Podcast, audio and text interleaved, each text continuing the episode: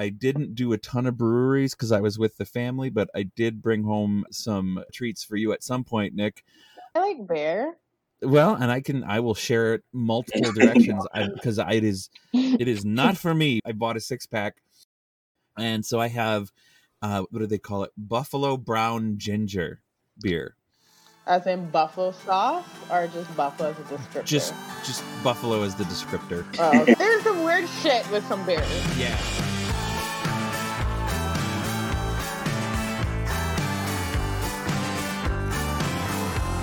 Today, on It Will Probably Be Okay, a genius, a buffoon, and a storyteller take on the premise that brought us all together. Will it probably be okay? I'm Nick, and I'm a guy with strong opinions. And I'm Mackenzie, a girl who's just trying to get along. And my name is Gabe Wollenberg. I'm a recovering educator. No, wait, I'm still an educator on summer vacations. All right, so let's get started with mini topics, Gabe. I think you you have one for us. It's been a year now since we brought home my dog Joe from the Ozaukee County Humane Society and he has become a really a really great addition to our little family here. It's perfect for a mini topic, right? Like our mini topics we try to talk about things that are either irritating or clever or interesting or annoying. Joe's whole thing is fascinating to me. First of all, we went out there to, to get a, a dog that we had seen on the website named Eva, who was like a little two and a half pound teacup chihuahua. And when we got there, we signed in and they're like, well, it'll be two hours and there's a family here to see her beforehand, but maybe they won't want her. And you're just like, this is this is the worst retail yeah. experience in the history of of worlds, right? Like I would rather buy a house again, which is an exercise in slow motion heart yes, rate. It's terrible. Than, than sit down with it and try to adopt a dog that you found on the internet because you won't you won't get to. And so you meet this dog and you fall in love with it, and then they're like, haha, it's going home with a different family who won't love it right. and you can tell they won't love it right, right? Because it's a chihuahua and they have it on a neck leash and they're pulling it. They got big heads. You can't yank them around like that. But like, okay, like this is the rules. It's fine. So while we're waiting around, and this is like two and a half hours of just killing time in Ozaukee County, we found this other one. We're like, hey, who's this dog? And they're like, oh, that's uh, that's Joe. He is not available. And I was like, come on. Look at him. Like he's looking at me through the glass and he's looking at me and she's like, nope, he's he's he's out here, but he's not available yet. And I was like, well, can we meet him anyway? And because I'm a glutton for punishment. And they're like, sure.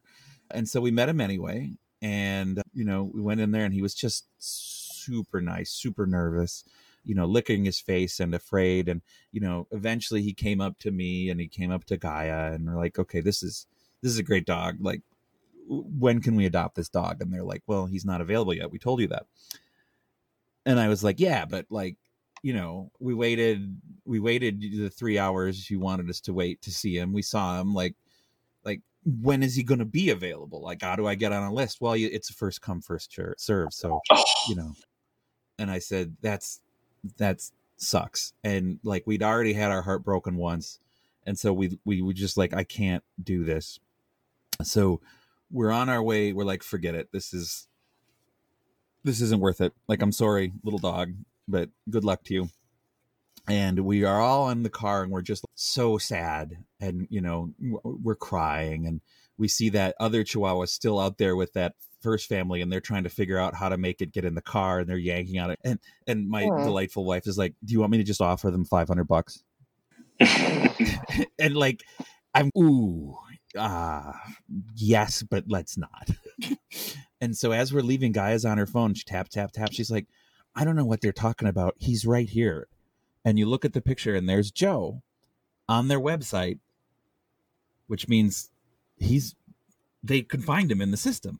So we turned around and we went back and we're like, look, look, here's the dog. And we're showing it to the volunteer lady who I'm not throwing shade at her, but like she clearly was out of her league. And so they're like, oh, yeah. Oh, what do you know? Well, I guess you can adopt him. And so we we filled out the paperwork again, waited another three hours because we had left and therefore lost our place in line. Unbelievable. Oh my gosh. During that three hours, it was potentially possible that somebody else would adopt him. Right? Because Oh, once they're walking you through there, they will, you know, once you've got the attention of an adoption agent, like th- any dog is available, right? right. And all of this is reasonable and fair when you look at it from a corporate perspective. But I had already bonded with this dog. They let us see it with our first Right. visit. They told us to leave. And I'm not going to make a stink because it's not going to get me anywhere. And so the adoption agent who we sat with earlier is like, "Oh, you're going to take him?" And I was like, "Yeah." They they said we couldn't. So they're like, "Oh, no, he's he's available. He just can't come home with you yet." And we're like, "Okay, fine." Uh, they're like, "He's got to be here till the medical till he's medically cleared next week, or uh, and, and when we open on on during the week, right?" So. So we're like, great. Well, we'll take him, and we did the paperwork and we signed it out, and we're like, okay, well, we'll, you know, we're gonna bring him home, and he's gonna have his home. And they're like, well, you can't take him. So we went home without him. And I went back the next day after they called about three o'clock and said, okay, come get him. And we came and got him. And on his paperwork from the Ozaukee County Humane Society, which is an extension of the Wisconsin Humane Society, I am the proud adoptive parent of Joey Adoption Hold on Deck, which is his official name as filled out by the volunteer. Joey on Deck Adoption Hold. And so every so often I'll get an email saying from from an automated email from the Humane Society asking for my money saying how is your relationship with Joey on Deck Adoption Hold? That's so great. so that's my mini topic for today. Uh, He's been with us a year and it has been it has been amazing. He's the best dog. Awesome. Nikenji. My mini story is probably, I mean, it's already been seen by, I posted it to Facebook, so it's already public. Usually my mini stories are, are private internal thoughts that I am voicing for the first time. But on Saturday, I was working in the tap room. I usually enjoy working in the tap room because it's my opportunity to interact with other human beings. And it could be weird to y'all, but like I really enjoy serving. It makes me feel like I'm useful. It's like the most useful feeling feeling that I can get while working in social media and marketing. So I'm doing what I'm normally doing, and dude walks up to me and says, me and my friend were debating. Well, no, the thing is, is that my brain kept being like, no, no, no, no, no, no, no, no, no, no, no, no. And I, I, I did end up having him repeat it multiple times, but my brain still is like, no. But I think word for word, he said, my friend was saying Black lives doesn't matter. I told him it does. And he said it like a joke, like if it was supposed to be a joke. Now, mind you, I opened this conversation as he approached. I was like, Hi, how can I help you? Yes. And that's what he said. And, and so I just I stared at him for a bit because, you know, the Kenji just stares when she's trying to figure out what's going on. yeah, yeah. I, I mean, I can see you just with, Yeah, with standing yeah. there like buffering, right? Like buffering, buffering, buffering. So then I was just like, okay, can I get you something? And Okay. Because I'm just like, no, no. I had to have, like, I'm replaying it in my mind, and I'm just like, no, no. Because that would be dumb, right? No. No. Who's this stupid? Like, And what's so- he trying to accomplish, right? Like, Like, yeah, what's he I'm- trying to do? Like, is, is he hitting on me? Is yeah. And so he gives me his order, and then he goes to the bathroom. So I take the opportunity to dash around the bar and go to the the kind of office that we have and talk to my boss. So I tell my boss like, this is what I think he said. Like I'm not really sure because like I, it does not make sense that a human being would do this in this day and age. And this is what he said. And so my boss was sympathetic and was like, I'm sorry that that happened to you. And then I dashed back out to the bar and I, I gave him his order. Well, I make his order, I give him his order. And when I'm coming back out, he's like, sorry, the that the joke, da, da, da, like like there was dot dot dots. like if he, he's just like trailing off. So when I got behind the bar again, I'm like, "So what was it you said?" And he repeats it, and I'm like, "Sorry, can you say it again?" and he repeats it this time at like a slightly lower tone. Like it's dawning on him, right? Like it's And so I'm like, which part was funny? And he just like mumbling now. And then I'm like, okay. And like I like the like uh, a verbal okay that clearly has a full stop. Like this is the end of the conversation that we're having. And so then he moseys off back to where he was sitting.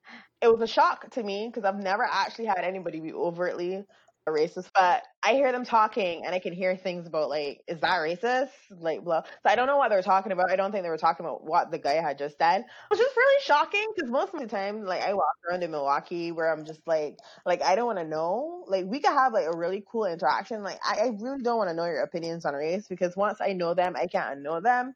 And I just rather not have to deal. And here is this idiot just like walks up to me, like, I'm serving you and you walk up to me and I am black and you Yeah. think that it would be funny to joke about whether or not Black Lives Matter. I am a living human being standing in front of you, and the joke was whether or not my life mattered. look, I'm an apologist for assholes, right? Like that's been my role in the world. And I got nothing. Like I got nothing. This like I don't want to try to understand this guy. Like I just want him to be quiet. Um, like, uh, because he's wrong bro. and maybe he's trying, but that's his journey and I'm I'm not part of that. I, I almost picture him as just like like one of those people that's like so dumb that they can only like talk about the weather and whatever the most popular topic is right now, but not appropriately. And like Hey, uh, like Yeah. that's kind of what I that's kind of what I'm picturing. hey, look at you're wearing a mask. Wow. Like I said on on on your Facebook post to it, like this is the most Nikenji response ever. Like just sit there and make him stew in his own awkward feelings Yeah. is is a magic power that you have, Nikenji. Maybe this is the start of of that a hole's awakening to whoa, hey, maybe I was the dick. And that's that's how I try to to interpret that just because I want to continue to think the best of the world, but man, oh man, the world sucks sometimes. yeah. That's actually a perfect lead into our topic today, which I'm calling What I Know. You know, last time we got together and talked, I, I kind of really felt like I was in a place where I, I really was kind of lost. And, and finally, after after some time, I got around to sitting down and writing about it. And I, and I want to share what I wrote with you two today. And um, I, ju- I just want to have, have a discussion. So here we go. I'm deeply troubled by what I see happening in our world right now. From our horribly partisan politics to our varied responses to the pandemic, and now to the protests and demand for more accountable policing. What have I done? Not much. I've argued on the internet, I've put some signs in my yard and posts on social media. We took the boys to a march. I've read and watched some things. I've given a little bit of money to causes that make sense to me, but in a lot of ways, I feel stuck. There is so much I don't know. So I thought maybe one thing I could do today is talk about the things I do know, the things I've seen or lived, and how I think they impact the current state of our country. I understand there are many voices that are more important than mine right now, but I also only have my own worldview to share. These are reflections on things I've felt or seen. So here's what I know I know that a lot of us struggle in changing our minds when the facts change. Admitting when you're wrong is hard. We're all unable to live by the old axiom of, not throwing away good money after bad. When you express a strong belief, there's often shame in taking it back. I have never liked to admit the failure of being wrong. It makes me sick to my stomach. But man, is it difficult to make any progress when we continue to double and triple down on things we've said or done that are wrong because we aren't brave enough to admit it. In the scientific community, it's actually considered a badge of honor to change your mind. I recently read a book called Super Forecasters that said that the best minds are people with strong opinions that are loosely held. In other words, believe what you believe, but be willing to listen to data and other points of view. And don't be afraid to open to the growth that comes with being wrong and realizing it. I know that we have a societal lack of intellectuality. I've seen a lot of magical thinking since the pandemic started, all the way up to the highest office in the land. Remember the quote, the virus will just disappear like magic? Now, that wasn't what scientists were saying, but a lot of people took that statement and ran with it at face value instead of doing what to go and see what epidemiologists were saying, to look at historical data related to past pandemics, or even begin to question the things that they were being told. When I don't understand something important, I want to read, to learn, to listen. I haven't always been like this, but it is how you have to be if you want to be a truly thoughtful, and informed member of society. Additionally, it is important to have an awareness of where your opinions come from. If you don't like the New York Times, as someone expressed to me recently, you should have an actual reason that's more compelling than the president doesn't like it either. As I like to say, independently verify everything. I know that we rarely spend time validating our sources. I have an ignorant aunt who I spent a lot of time debating with on Facebook until she recently blocked me. A lot of the items she would share would just be screenshots of crappy memes with no sources. This relates a lot to the previous item, a lack of intellectual curiosity. Wouldn't you want to validate and verify the things you're sharing with other people? After all, if you are sharing misinformation, that does or should reflect on how people feel about you and view you. I've been guilty of this too from time to time when I see something that really tickles me or seems important, I might hurry and shoot it into a group text with my friends without checking if it's really real, but I've tried to hold myself to a higher standard. I know that many of us have an inability or unwillingness to put ourselves in others' shoes. How can I, as a white man, possibly begin to understand the experiences of black men, let alone feel that I can speak with any amount of authority on what is going on right now or why? Yet I see a lot of people who seem to be able to not only form these opinions, but feel a lot of conviction behind them what can I do to understand better? I can listen, I can read, I can watch things made by Black creators. That is what we should all be doing right now. I feel a deep sorrow and shame for only waking up to the Black Lives Matter movement now. I did this by finally putting the time and effort into reading, watching, and listening. I did the thing that we learned in grade school. I put myself in someone else's shoes. We need to have the courage to open ourselves up. I know many of us are intellectually dishonest. Another conversation I had with the aforementioned aunt was one about how the Lafayette Square protesters were dispersed by gas and rubber bullets so that Donald Trump could stand in front of a building he's never been to, holding a book he's never read. My aunt was arguing that the peaceful protesters were rightfully removed because they didn't have a permit. The same person was a big booster of the Safer in Madison several months before. I asked her if she checked whether the group that was doing the Safer at Home protest had a permit or not, since permits seem to be really important to her if you aren't willing to own up when your side is wrong and your beliefs are completely partisan, you are being intellectually dishonest. I haven't always been intellectually honest. Again, it is a hard thing to do. But if your position is do as I say, not as I do, you can't honestly consider yourself a supporter of freedom or someone who is credible when it comes to debating difficult issues. I know that people have deeply insular, self centered worldviews that they are unable or unwilling to change. Surely we don't have a choice where we we're born or who our family is. However, we all have many choices that we can make to either explode any insular worldview or to reinforce it. Progress is when you learn and grow and change. Meeting people from different backgrounds and cultures, traveling, and a hunger for learning and knowledge help us expand our minds. But many seem comfortable or even completely unaware of their profound lack of worldly knowledge and experience. They are unaware of the loss they've experienced by not opening themselves up. They miss out on friendships and life affirming experiences because of fear and discomfort. The sad thing is, there are multiple studies that show once someone meets and gets to know people who are different from them, often their prejudice lessens or even goes away. And even how they vote uh, in the issues that are important to them can change. So they aren't only cheating themselves in their ignorance, they're cheating us all. I know many people are unwilling to experience discomfort or see debate in a constructive light. Recently, a Facebook friend of mine who had formerly served in as a police officer posted someone in the New York Police Department bemoaning the recent treatment of police. I respectfully asked this person, a former officer, if they saw any validity in the proposed reforms. She quickly shut me down, suggesting that she only uses her Facebook to support police and did not wish to enter into a conversation with me on the topic.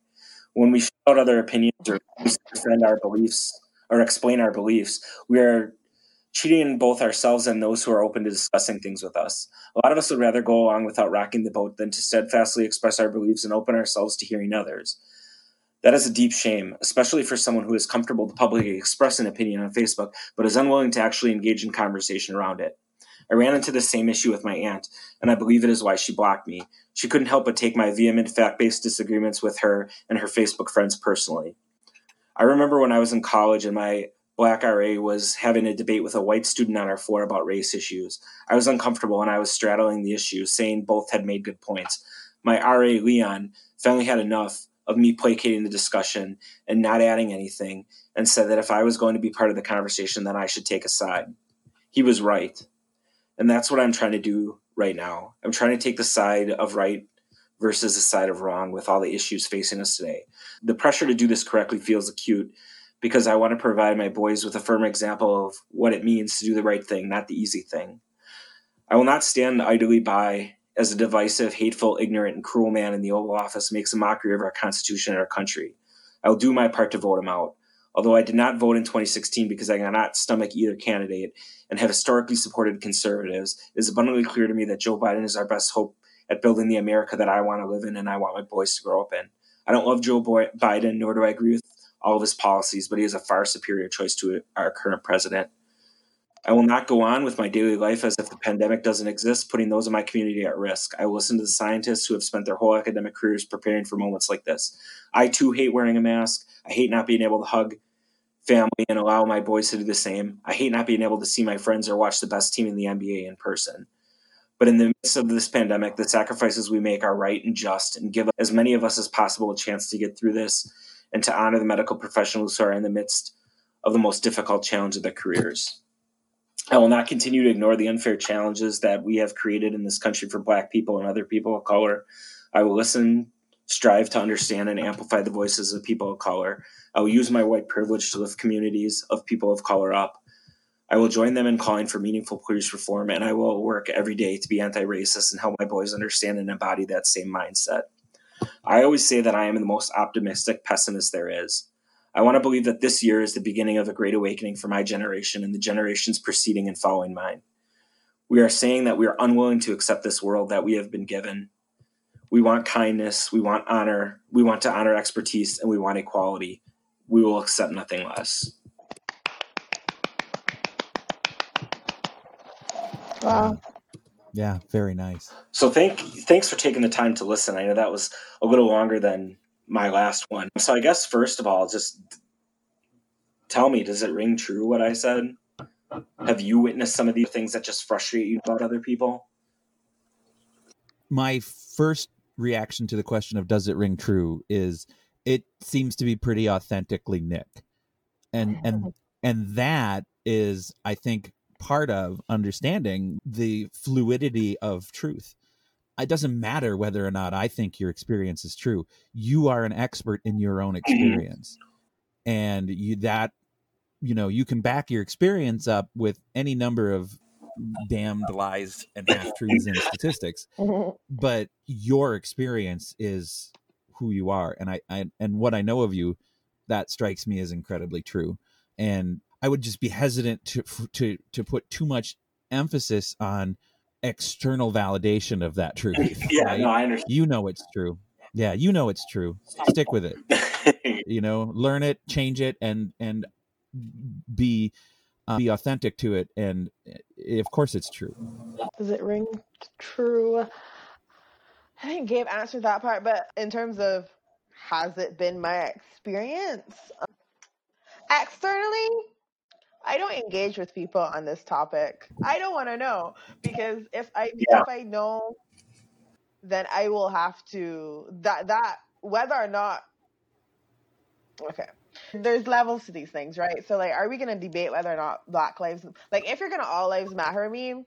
Then I can't talk to you. Sure. Yeah. Because especially when that means that typically is accompanied by an inability to say that Black lives matter. Mm-hmm so like if you want to tell me all lives matter, but you cannot say that black lives matter, like there's nothing left for us to discuss.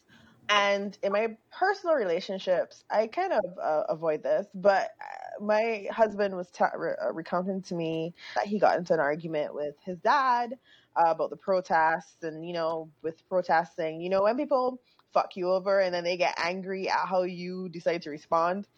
So like the protests and the so so called riots and looting or whatever, his dad just didn't understand any of it and didn't think it was like the right way to go about doing things and whatever, whatever, whatever. And it ended up being really, really tense.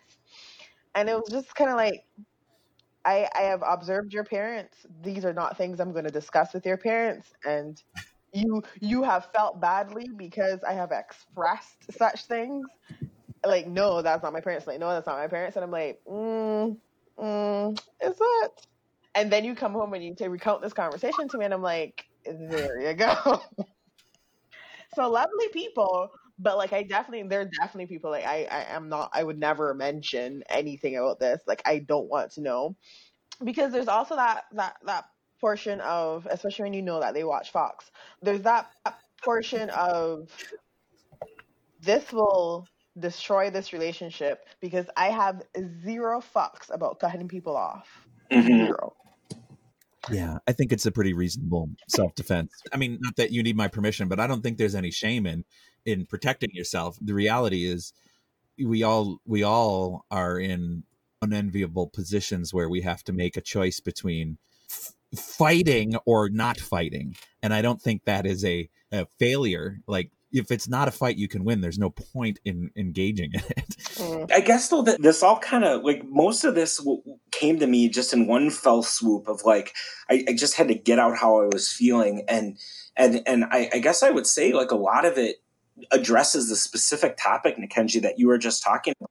Frustration that I also share with the people that I'm close to, like that the, that they don't seem to have that intellectual curiosity to understand other people, or or that you know their worldviews are so insular and and they're they're not even capable of realizing that there, there's a world that's so much different than their own and not going to understand it but like it would be more worthwhile to try than to have a completely uninformed opinion about something that they don't even know the first thing about Well, that's the th- that's the problem, though, Nick.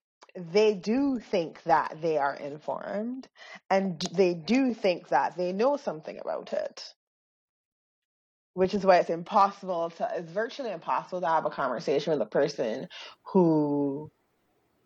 So, so, for example, with people who are up in arms about knocking down statues, my position is is like, why are you glorifying murderers and slaveholders? Like, why of all the people within your history, why is that the statue? And when the, did those statues go up? Where did they go up? And please explain to me what it means. And everyone, the- everyone who is informed and they think that they know what they know, on the other side, they believe that it's their history, and they believe that this is just not the way you go about doing things, and they believe that that is somehow e- erasing history. I think that's balderdash. But how do you talk to a person who, who feels that way? I, I actually read a great tweet about that today that I retweeted. It said, Sometimes I wish we knew what happened in Germany in the 1940s, but they tore down all the statues, so it's impossible. I saw another good t- a tweet similar to that where the person was like, "Yeah, I went to this trip to uh, Germany and like I couldn't learn about any of the history because they didn't have any statues." Like, there was there was a they said there was this wall, but it's not there anymore. yeah, I don't know, Nick. I don't fight on the internet anymore. I used to a lot. I used to be really invested in making Facebook into a conversation. And I'm OG enough that I go back to when you know you had to access Twitter with SMS. I used to be someone who would argue vehemently on the internet about back when you had to use text and send them up on Usenet. And I, I don't think I ever changed a single person's mind presenting the most brilliant piece of writing that could have ever been written about how they're wrong and also ignorant and a jerk. I don't know that anyone ever ever convinced anyone of that by calling them ignorant jerks and giving them all the reasons why. How many people did you talk out of voting for Donald Trump by really just sitting down and explaining how how you know what a terrible human being he was? you know, nobody. I think the secret really is in what you're saying, like being a leader in creating a welcoming, nurturing, safe conversational space. And when people aren't willing to play in that, like happened in Mackenzie's mini topic, you just don't play with. Yeah.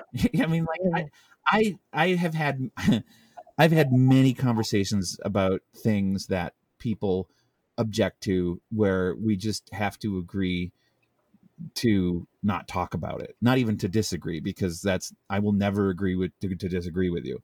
I would sorry. You're like if you're wrong, I I don't agree that you have the right to be wrong. Like you are wrong and you should fix it. no, I mean I feel the same way, and that's like what that's like exactly what Nakenji was saying about not wanting to know these things because like if you know these things, you can't help it can't yeah. change how you feel about the people that you know them about. And and maybe this seems so stupid, like I don't even know how it feels when I say it, but but I almost feel like, you know, as as someone who can who can say to people, you know, I've I've supported conservatives for for a lot of my life. I almost feel like I, wonder if me speaking out, I don't know, like I, I want to think that it makes them think, oh wow, if this guy changed his mind. Well, and you can be a voice without com- being yeah, yeah, yeah, yeah. So I was listening to this NPR. Well, not listening. I started listening. My friend sent it to me, um, but I read the article associated with it. This is like cheating in, in college. Did you listen to it? No, I found um, the summary. Um, but it's it's called "Why Now, White People." Yes, I saw. Basically, it was disappointing to me. Essentially, the synopsis is nobody gives a fuck what black people have been saying, but like know that white people are saying it too, it spreads much more like wildfire because there is a group confidence to being able to speak out about something and know that other people who look like you are.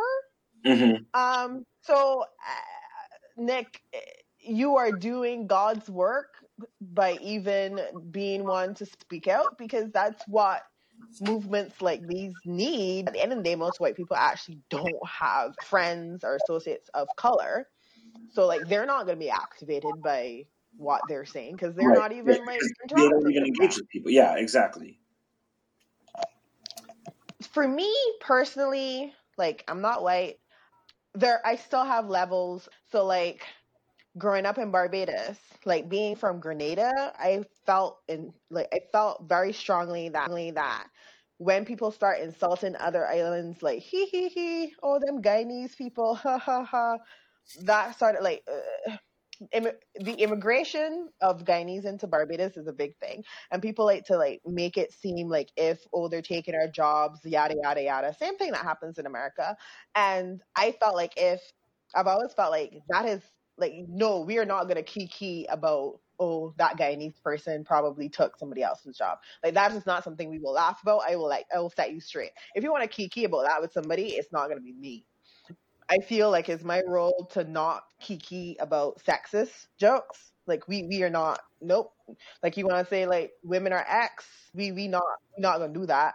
Just because i am a equal opportunist we not gonna do that about men. And then I feel like obviously when it comes to skin color, we are not gonna kiki about derogatory stereotypes about people of color or people uh or white people. No, we are gonna kiki, to be honest, about stuff that white people do, like Karenism. Yeah. We we are gonna keep yeah. I, I, I, I, can't give. I, I, maybe one day I'll be evolved enough to not to be able to give that up. But like right now, no, you, I think it's okay to kiki stupid people. Yeah, yeah. no, it's not, but I know what you mean exactly. there, there are even other things like, you know, in your your workplace, you don't. We're not going to tell jokes about people who do minimum wage jobs. Like I'm not. We're not a joke that me and you are going to share. Like, like I'm going to let you know. Like I don't find that funny, which is the funny part. Like, so I think everybody has their uh, characteristics that they should put their foot down for. And I just so think that white people should be aware that one of the things you need to put your foot down on is the notion that a person could walk up to you and tell you a racial ass fucking joke and you laugh along, even if you're uncomfortable. I always think for myself, it's like you know, I, I feel like I've steadily been able to like improve myself over time because like I keep questioning, I keep asking, I keep doing different things. I, I feel like if you're able to look at 10 years ago and say, wow, I feel exactly the same about this as I did 10 years mm-hmm. ago, like I mean, I'm sure there's circumstances where that's okay, and like maybe you've evolved all the way to the correct way to feel about something. But a lot of times, I think you're you're going to continue to grow and evolve and learn and kind of change how you feel about things because that's kind of like the struggle for like truth and, and understanding, right? Well, and and that's the difference between magical thinking and and uh, lifelong love of learning, right? Yeah, right? Like, and that ties us around right to that your comment on magical thinking. Yeah. Like, this virus isn't just going to go away. Racism isn't going to just stop. Uh, and I hope to God I look back on this recording and ten years from now and say, "Oh my God, what an idiot I was," you know? yeah, totally. Because that's a best case scenario. Right, yeah, yeah. right. I so I, I just I want to touch on just quickly at the end of my essay, I kind of suggested that you know maybe you know as an optimistic pessimist that maybe this is the awakening that we've been waiting for, um, and, and maybe this is where um, some things start to be righted. Um, how, how are you both feeling at this moment? I feel like if, unless shit is burned to the ground, nothing will change. But as a pragmatist, I don't think shit will be burned down to the ground, and we will simply, as a result of this moment, move the notch one tenth of a de- degree towards justice, but it will not be what was asked for or what is required. I'm definitely afraid of that. I mean, I think of like I think of the, the the notion of defunding the police and this is like I was radicalized before it would have been form for the police. Now I am solidly defund that bitch. Yeah. Defund them. The the rhetoric I am hearing from the leaders of the land and from the Republicans is that especially things like the unions, which is why we cannot actually Mhm. get justice, Yep.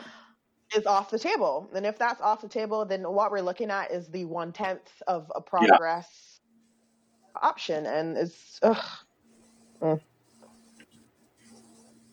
Gabe. I um yeah, I hmm, I also try to be an optimist.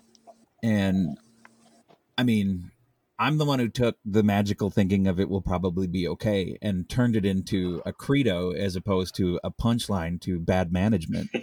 Like right? Like that's that's what we're talking about here is yeah, it'll be okay. And that's where I live. I live in that. Well, this isn't quite right, but it'll probably work out uh, because things do. But I've had this conversation now with my students a couple of times. When, when I find out that they take uh, standardized tests that they can't read and they don't make sense and they're outside of their cultural uh, understanding, but they still have to take them and they fill out C all the way down or they just guess all the way down.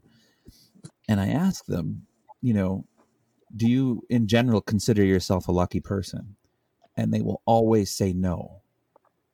And then I ask them, so why do you think that's going to change when you take this test?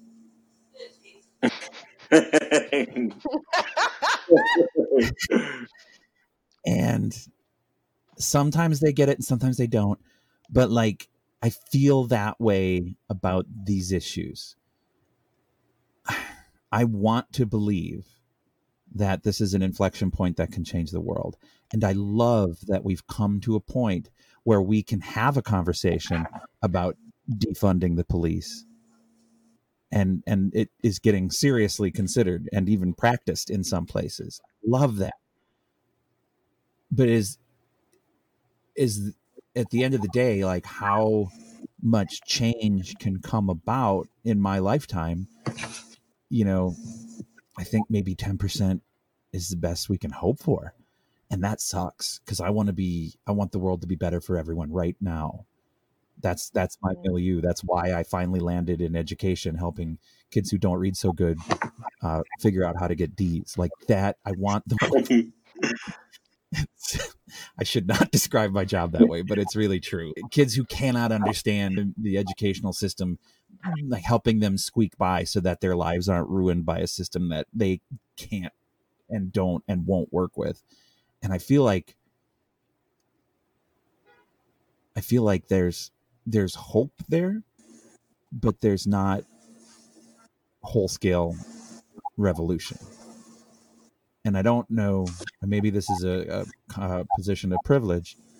I, I don't know. At this point in my life, I'm down for whole scale revolution, but at the same time, like I think it's time. I don't want to see the world around me burn, except for how much it deserves to. So with that, let's go through what what we learned today, and this relates to what you just said. Number one, we can only live our own truth, and if it's true to us, it's true. I mean, that's true for what you just said, Gabe. Number two, the Dickenji option is to just repeat something stupid someone said back to them with a question mark. and I love. I want to employ it. I can't wait for the next time someone says something stupid. Let me know how that goes. It's really, like I, I, I want to say like I feel like Gabe for this last one, Gabe kind of said it, but then he kind of took it back. But like if we're going by majority rules, I'm gonna say it's okay to kiki stupid people. so